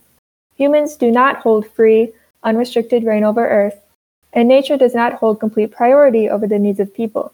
Tangentially, neither party can determine the fate of the other. Rabbinic ethics is where the bulk of the development happened. Avoiding animal abuse, the concept of the Sabbath, and no excessive destruction are not all of the environmental ethics within rabbinic thought, but they are arguably the most applicable to the present day. The ethic of avoiding animal abuse is first developed in the Babylonian Talmud, a post Amoraic text, specifically in Sanhedrin 56b to 57a. The Noahide mitzvah that prohibits eating the flesh of living animals is cited as the foundational, foundational argument. This mitzvah is first in Genesis Rabbah 34.8, which is an Amoraic text.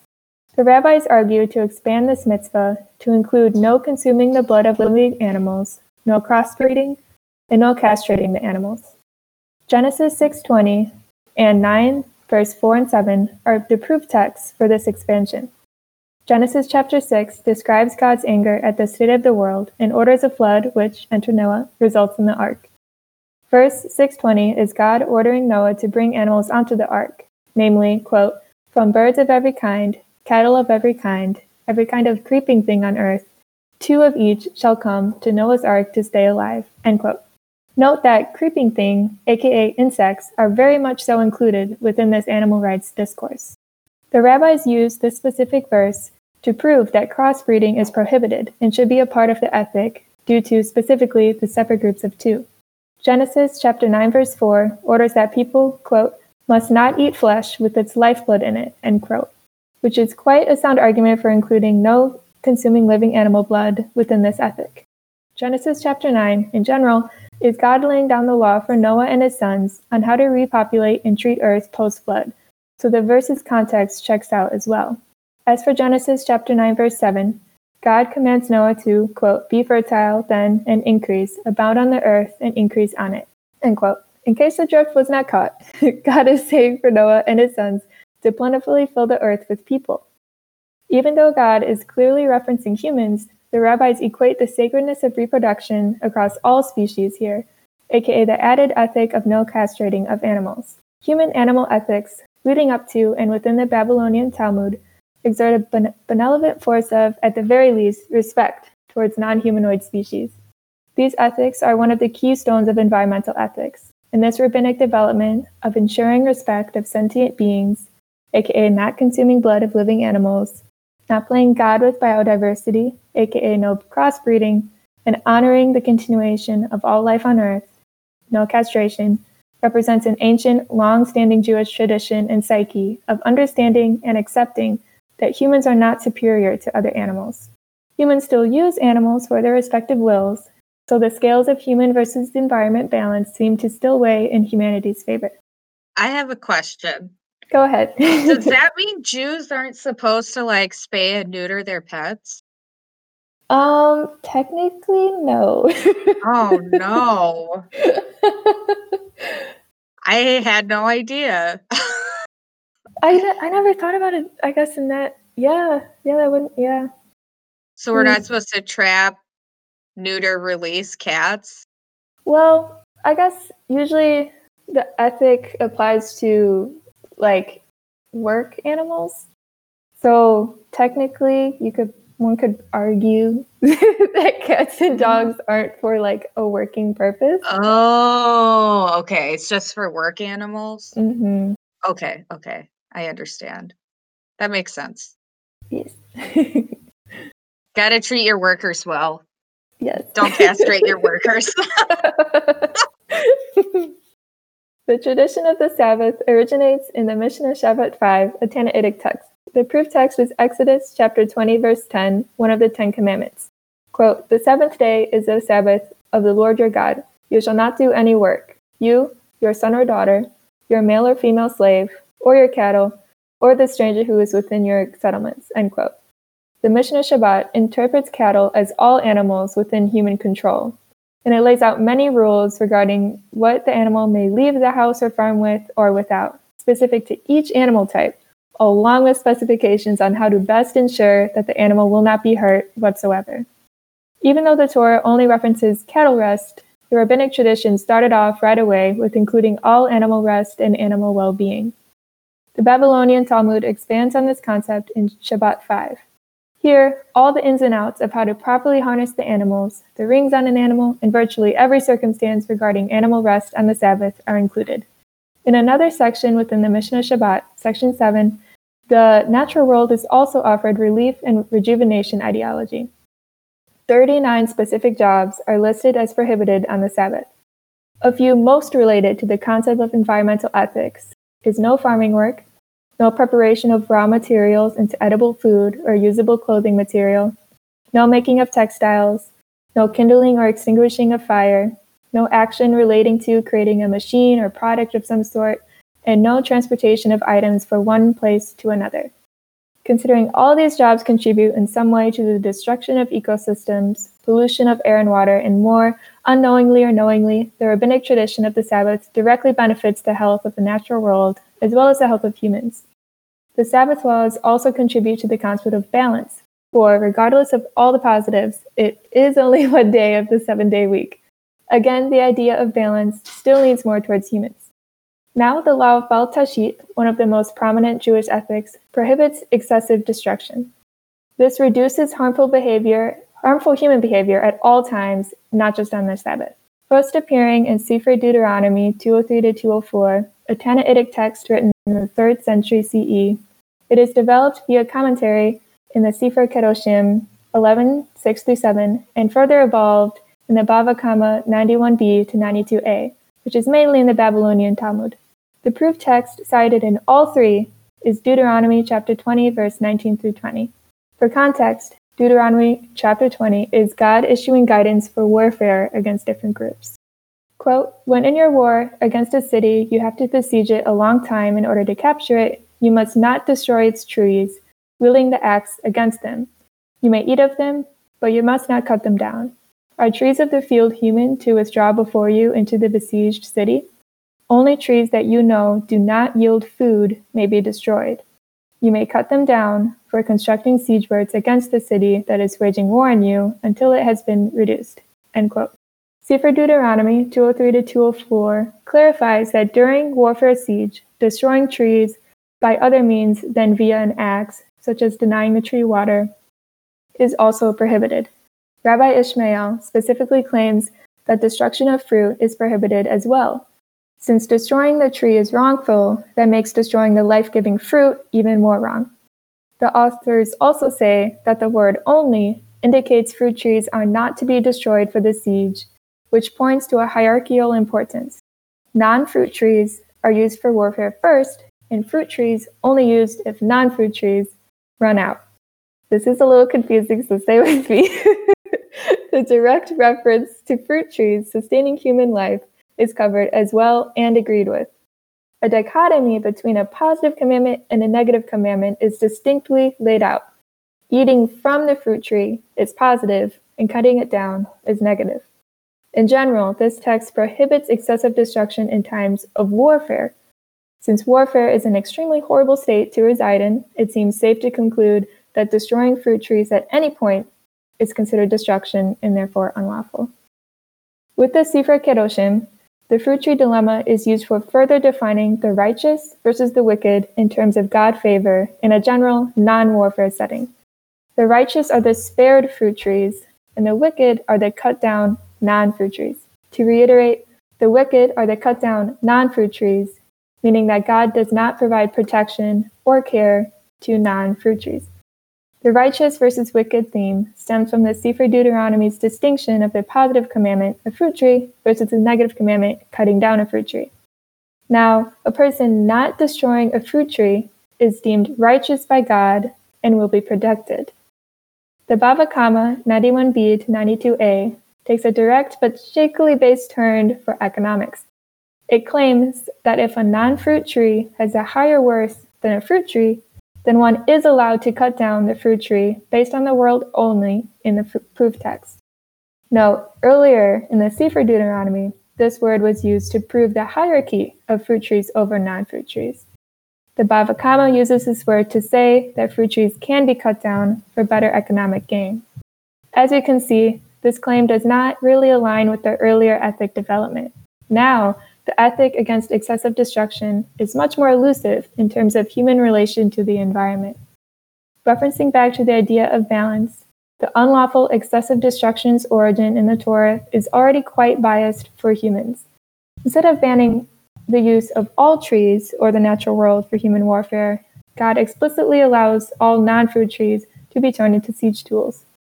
This shows that excessive destruction relating to the natural world is really only applicable to the parts of the natural world that directly benefit and or contribute to human life. One can easily argue, however, that the majority of the natural world does benefit human life, so it all deserves protection. Nevertheless, the development of this ethic leads to validating the exploitation of the natural world for economic gain, but a super vital piece of this development is the fact that righteous people, people who get into heaven and are on God's good side, are those who protect the fruit tree. In addition, none of the developments so far validate excessive exploitation or destruction, which contributes to reorienting the balance between human and nature back a little bit towards nature. Now, for medieval Judaism. From around 700 CE to 1700 CE, medieval Jewish ethics evolves directly from rabbinic Judaism and adds its own spiritual flair. Led in large part by Maimonides from Spain, Rabbis from the 11th to around the 16th century CE expanded upon the concept of Baal Tashchit to include prohibiting excessive destruction in all areas of life food, infrastructure, personal belongings, water, energy, money, etc. As a tangent from water, Rabbi Yerucham from Spain, directly influenced by Maimonides, deemed that it is especially unlawful to waste water when others are in need. This specific development out of Maimonides' thought applies directly to the modern day. The Middle Age rabbis developed the law ex- against excessive destruction to be even more applicable to life and raised the importance and sensitivity to follow this law. Though not mentioned in the rabbinic section for the sake of scope, Maimonides also expanded kosher laws to be even more considerate of animal welfare. From these two developments, the scales of balance of human versus nature are tipped slightly back towards the natural world's favor. Kabbalah, the strong current of Jewish spirituality and mysticism that grew during the Middle Ages, further established the holiday Tu B'Shvat. Though established and defined in rabbinic tradition, Kabbalistic rabbis created a festival to signify a New Year day and as a measurement to determine when trees reach harvesting age.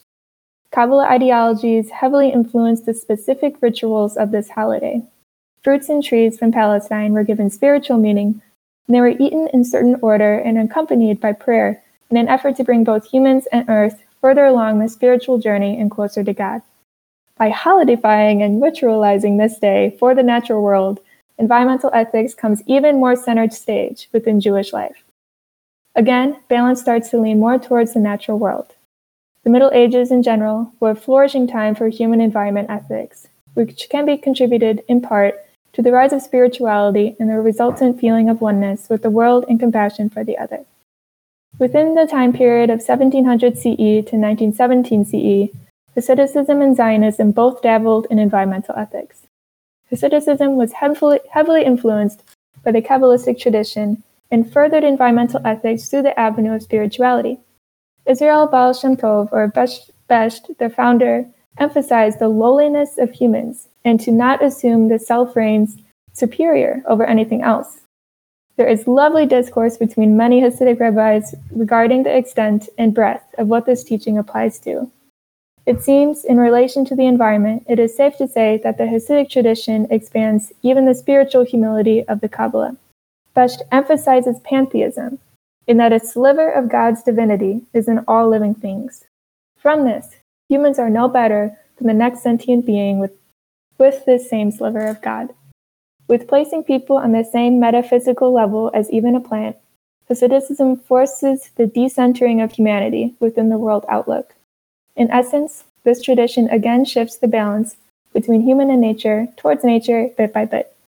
It seems that the natural progression of Jewish environmental ethics is to, is to promote more stewardship and respect of the natural world.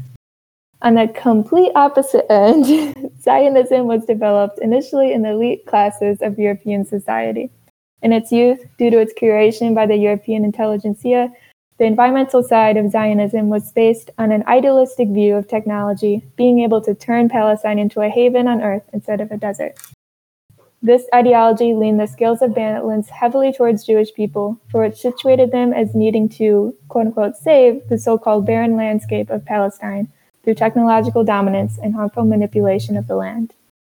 Due to the large capitalistic European influence within the higher echelons of Jewish society and their founder not being a rabbi or a scholar of Judaism, it makes sense that Zionism largely deviates from continuing the ancient rabbinic tradition and that it forges a new Europeanized, capitalistic path of human environment relations, or, more precisely, human dominance over the environment. It goes without saying why ethics development was placed on ex- an extreme hold from 1918 until, at the very least, 1945.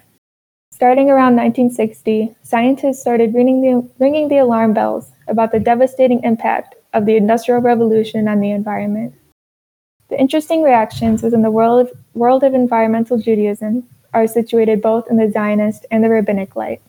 Israel's be- environmental behavior stems directly from Zionism, so it is entirely technological based. Israel made, made progress in water use, reverting desert- desertification, bringing species back from the brink of extinction, etc. However, water and air pollution are currently still rampant, and the environmental infrastructure is reaching worrying levels of decay just as the rest of the world. A solely technological approach to anything is never the most sustainable nor the best way to go about something. As one example, by leaving out the religious, spiritual, ancient rabbinic tradition, aka a source of humanity in defiance to Christian European capitalism, Zionism bred yet another capitalistic, settler colonial state that is completely focused on economic gain and militant prestige. US Jewish environmentalism is also heavily in- influenced by Zionism. However, the Zionist origins were more so a means to an end for US Jewish activists to unite their rather radical values with that of the more traditional Jewish community. Essentially, Zionist ideology created that necessary open dialogue. From this, in classic US fashion, they took it and ran with it. Vegetarianism was pushed. Rabbi Ellen Bernstein had published multiple groundbreaking novels regarding how to better connect to Earth in order to better understand one's faith and numerous Jewish environmental organizations pioneered the larger U.S. environmental movement, all the while generally keeping with the rabbinic tradition. To conclude, Jewish environmental ethics of respecting biodiversity, sacralizing rest and reflection, and seizing all excessive destruction of ourselves and the natural world can contribute wonderfully to mitigating the climate crisis. The concept of balance between human and nature is central, with this balance beginning quite geared towards humans and ending geared little by little more towards nature, with the exception of Zionism. With the dominant Western Christian enabled capitalism, imperialism, mass exploitation, and mass destruction, the future looks quite bleak. However, there is abundant hope with everything non Western Christian related. Our chances can be greatly improved if these harmful Western Christian socioeconomic structures and ethics are completely broken down and rebuilt up with the decentering of the human, which is a process already begun by Jewish environmental ethics. And that concludes that. That's great. Yeah. So Zionism also tried to create its own single culture and language. Like modern Hebrew wasn't really a language, it's always been biblical Hebrew. Modern Hebrew was made by Zionists to try and justify why they need their own land. Because if you think of Stalin's points for national question and oh, how am I going to say this? I'm sorry. oh, I'm having brain drain right now. In Stalin's national question, he discusses. he discusses like four main points on why a group of people can be classified as a nation. And one of those things is a common language. Jews, diaspora Jews did not have a common language. They had Yiddish, they had Ladino, the Mizrahi Jews had, uh, I think, Arabic. Correct me if I'm missing any other languages. Some had Chinese, some had Yeah. Indian.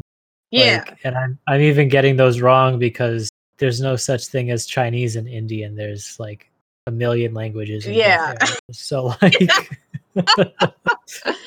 so that's why I get a little pissed off when people like try to say that Hebrew is a common language among Jews because it isn't. It never was. Um, only in the Torah. So Zionists were essentially asking to take over the occupation of Palestine from the Turks and then the British, and presenting Zionism as a new European occupier. Uh, as our boy Theodore Herzl put it, a rampart of Europe against Asia, an outpost of civilization as opposed to barbarism. They intended to displace the population instead of coexist with the Palestinians there. They wanted to create a pure racial space devoid of any other population other than themselves. Sounds a lot pretty familiar to Nazi Germany uh, and the Aryan race. Like the reactionary nationalism taking over Europe at the time, Zionism was also looking for their quote unquote authentic ancient roots.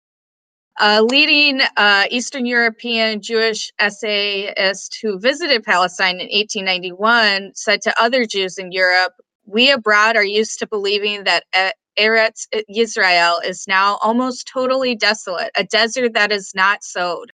But in truth, that is not the case. Throughout the country, it is difficult to find fields that are not planted. So, part of the whole Zionist propaganda campaign was to have Jews come over to develop the land, even though it's fucking developed. And part of the arguments used for land development, as mentioned before, was making the desert bloom. And I have this thesis in my mind that I've been working on that making the desert bloom is like the Zionist version of blood and soil. It completely erases any Palestinian contribution to the land. It completely erases the entire history of that land to justify this genocidal campaign. You can see that with like the Jewish National Fund campaign for trees. So, like, ever since what, like the 50s, uh, lots of Jewish families would have these little Zedek boxes for the Jewish National Fund, and you put money in it, and they would go buy trees to be planted in Israel. But they don't talk about what, ha- like, why are those trees being planted? Because they're uprooting the olive trees of the Palestinians. And I'll get into that a little more later. So, Also, there were a lot of nomadic tribes in Palestine, and again, Zionism completely erases them and then says that Israel is a people without a land for a land without a people, which is utterly false. Again, completely erasing the indigenous population that was in Palestine at the time and still are. Uh, they had to present the land as an empty desert whose settlement wouldn't affect anyone. So was a way of just basically lying to Jews, saying, Yeah, you can come here. Nobody's here, but really, there's a shit ton of people who are living here and don't really want you to be there. Zionists also only gave land to Jews only and request, requested that they quote unquote tame the frontier, which also ties into the whole American Western expansion campaign that we learned about earlier in the episode. They also presented it as barren because the native population, quote unquote, neglected it. Again, we, uh, Zev talked about this and Prez talked about this as well. So they tried to present it as like a huge Jewish return to the Holy Land. It's biblical. Like this is in our history when if you all listen to that fucking 5-hour episode we did on the Exodus, you know that's not right. that is not factually correct, but that's the propaganda that they push out. They've also ceased calling them Palestinians and calling them Arabs instead. So they remove that land, that land title from the people. It's just another way to completely erase their history and essentially a cultural genocide as well. So, what is Israel used for by the US? Uh, it's an outpost for those in the Middle East and to make sure that the US still has access to oil all around it. I think that's the main reason why the US props up Israel so much. I'm going to talk a little bit about what capital has Israel accumulated by removing the Palestinians. The Palestinian farmlands and homes are routine, routinely confiscated and demolished to make room for Israeli only settlements. So you're basically taking away their arable land, their homes, their water. And the western hills of the West Bank contains one of the major aquifers in the region. Part of the reason why Israel was able to reverse desertification, as Lydia mentioned earlier, is because Israel consumes 89% of West Bank's water, while Palestinians only get 11% of their natural water resources. Per capita water consumption in the West Bank and the Gaza Strip is 60 liters per day, while in Israel, it's about 280 liters per day. And the travel restrictions also affect Palestinians' access to fresh water. A number of the settlements were deliberately constructed over key water resources, which is then confiscated by Israel by the annexation wall. So, yeah, really cool shit that Israel is doing uh, to the Palestinians. So, what else has Palestine lost? They have been primarily been an agricultural village and city people, sustaining and improving the millennia old dry climate agriculture native to the land, as well as nurturing the orchards of ancient olive trees, some of them thousands of years old. So that whole section about destroying fruit trees in Deuteronomy 20, 19, 20, as Lydia quoted, it's really angered me. the fact that Zionism tries to push itself out like this is a this is a great Jewish tradition and they just destroy all these olive trees. If you listen to our Palestinian episode, you know that the olive trees in Palestinian families are like a like a sibling. They grow up with them. They treat them as like one of their own. And then to have it destroyed is like a family tragedy. And then these fucking Israelis just come in and tear them up. And I think that's just another form of like direct fascism against the Palestinians. I'm I'm like working through this whole paper in my head that I think I'm going to write about like how yeah, just the destruction of these olive trees is like a direct destruction of Palestinians. And I think that Deuteronomy quote really, really sums it up. Palestine was also renowned for its olive oil industry, and mainly the Jaffa orange. So this, when I read this, I was super pissed about it because I didn't know about it. Uh, another way that Israel has subverted capital from the Palestinians is in the 40s and 50s, Israel created the concept of the kibbutz. So when you do birthright, you're told that the kibbutz is like this great commune where you get to hang out, you all work together, you all eat together. But the concept of the kibbutz was created as, as a way to undermine Palestinian labor and to basically eliminate wage labor in the Zionist state. And I want to read more about that because I didn't know that. So when people say, oh, the kibbutz is like a socialist dream, no, it fucking isn't. It was created specifically to fuck Palestinians over. So I talked about Jewish National Fund a little earlier. Before 1943, they took a survey of every single Palestinian land, including the trees and every field, and used this information to destroy those living in Palestine. They would take these maps and go out and destroy everything to take it over for the Zionists. What's crazy is that Palestinians are 38% of Jerusalem's population and they only have access to 7% of the land. The similarities to Nazi Germany are just like insane to me. And the more and more I read about Israel and Palestine, the more and more I agree that this is just another Holocaust or another, it is a genocide. Lax environmental standards have made the West Bank and Gaza the most polluted areas. They have basically become a dumping ground for Israeli industrial waste, and their economy is tightly controlled by Israel. So that's all really doom and gloom. So, how are the Palestinians resisting all of this?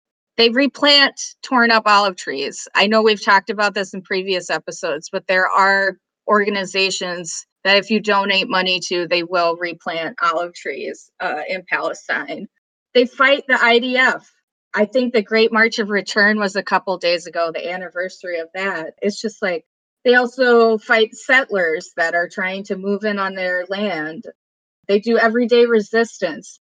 There are groups of Palestinian women that will go out and eat at a park they continue to live in their homes that have been demolished. They will not they will not be moved from where they have lived. We also have the boycott, divestment, sanctions we can take part of too. So that's one way of resisting and just carrying on life and surviving and continuing to have children to continue the Palestinian lineage and not to be giving birth is one way of resisting the eugenics that Israel. I, I didn't really get into the eugenics that Israel has been committing against the Palestinians, but that is one way. It's just by continuing to live and survive and celebrating their culture and against all odds.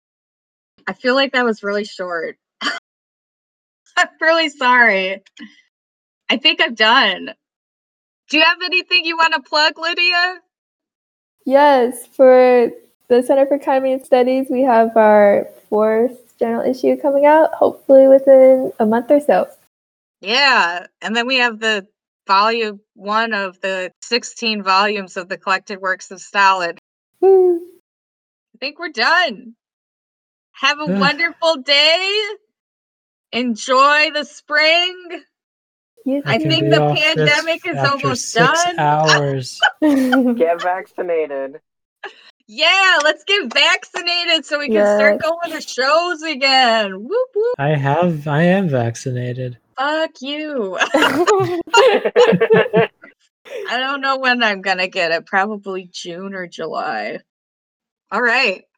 Get vaccinated unless you already are. Don't double up on those unless you're supposed to. Uh, Yeah. And see you next time.